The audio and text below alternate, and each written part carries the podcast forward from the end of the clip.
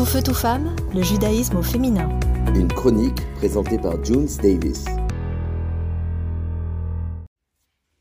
Salut à tous, alors aujourd'hui on va voir les 5 habitudes qui vont changer votre vie. En tout cas ça a changé la mienne. C'est vrai que d'habitude je parle plus du sujet de la tsniout, de la manière dont une femme juive doit s'habiller selon la halakha. Mais aujourd'hui je me suis dit que ça allait être assez sympa de vous proposer les 5 modification que j'ai apportée à ma vie qui a fait qu'aujourd'hui j'ai une vie tout à fait équilibrée. Alors je sais c'est très à la mode hein, tout ce qui est développement personnel, mais bien avant Louise Hay qui nous sortait tous ses livres pour euh, savoir dire oui, la pensée positive, la Torah, elle était là bien avant.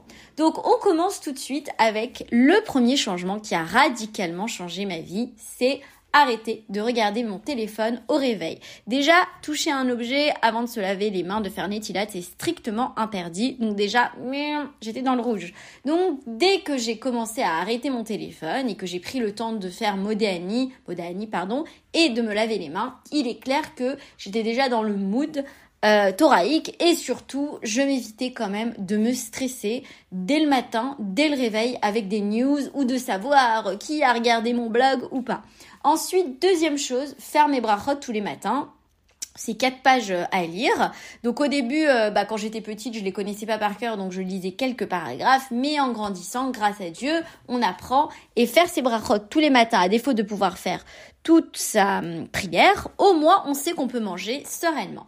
Ensuite, se lever bien plus tôt que toute ma famille, comme ça, j'ai le temps de prendre un bon petit déjeuner et de faire un petit peu d'étirement. Donc euh, certaines fois, certaines périodes, je me réveille à 5 heures, d'autres je me réveille à 6 heures parce que le lever de 5 heures, il fait mal, il pique les yeux. Mais le temps que je l'ai fait, sur une période en général de 1 ou 2 mois, Vraiment, c'était très bénéfique. Pourquoi? Parce que j'avais eu le temps, par exemple, de lire un livre euh, beaucoup plus rapidement que si j'attendais Shabbat pour le lire.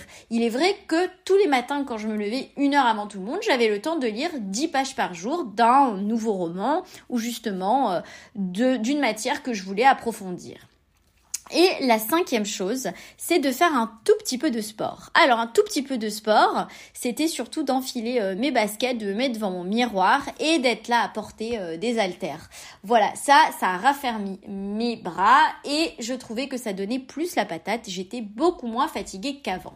Voilà, donc toutes ces astuces sont assez basiques, hein, me direz-vous, mais elles ont radicalement changé ma vie et c'est pour ça qu'aujourd'hui, je vous partage cette morning routine qui est vraiment qui apporte des changements sur le long terme et mm, court terme aussi.